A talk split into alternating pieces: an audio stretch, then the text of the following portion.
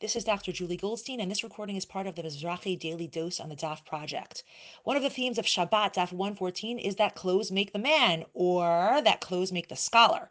What does the daf say? It says it's a disgrace for a Talmud Chacham to walk around with patched up shoes. A Torah scholar who walks around with a stain is liable to receive the death penalty because he turns people off to Torah. The rabbis on the daf suggest that the prophet Isaiah's stained clothes and patched up shoes were as degrading, humiliating as full on nakedness. And they argue to what extent a stain on a garment, and they also mention a saddle, would preclude it from achieving ritual purity. How large it is, how deep it is, meaning whether or not it appears on both sides of the garment, who's wearing the garment is, is, is a discussion that links stains to status, meaning the Gemara uses the issue of stains on clothing to construct a whole system of hierarchy. So, according to the Gemara, bana'in, literally builders, but the Gemara says that this metaphorically refers to Torah scholars who build up Torah, so to speak, are incredibly meticulous and see even superficial stains on their clothing as chatzitzot, interpositions that preclude them from achieving ritual purity if dunked in a mikvah. They're very sensitive to even a small or superficial stain, as opposed to ame haaretz, commoners, or even ignoramuses, as the Gemara implies when it uses this phrase, are not so sensitive. So for them, it's got to be a real gazunta splotch, a stain on both sides, in order for to be considered a chatzitza that precludes it from achieving ritual purity.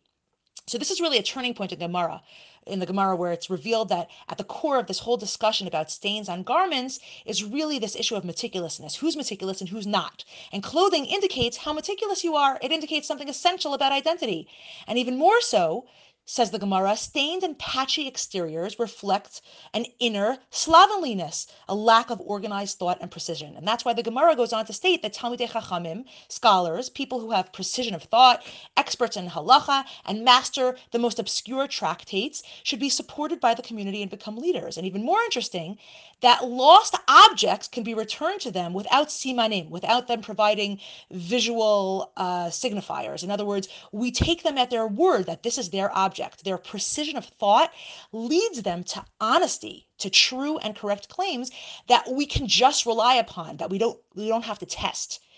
It's not surprising that the way this daf addresses the issue of meticulous thinking, accuracy, or true knowledge is through a discussion of clothing.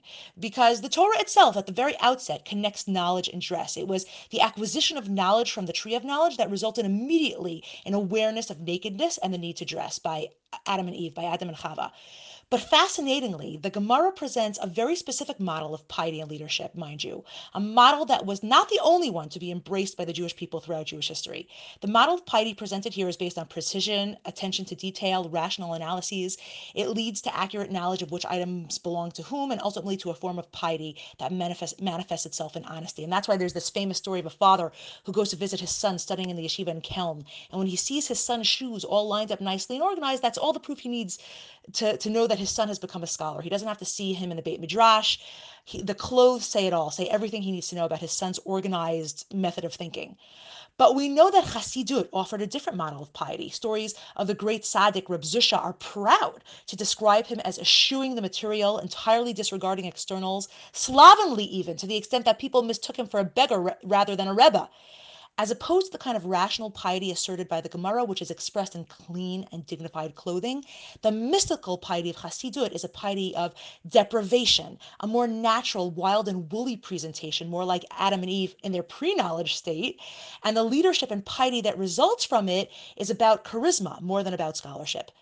But in either case, this daf prompts quite a discussion about the role and implications of clothing, a discussion that I find I have often in the women's seminary where I teach, and the relationship between clothing, knowledge, piety, and leadership, a discussion that has its roots in the beginning of the dawn of mankind when Adam and Eve articulated something essential about who they were simply by putting on some clothes. Have a great day.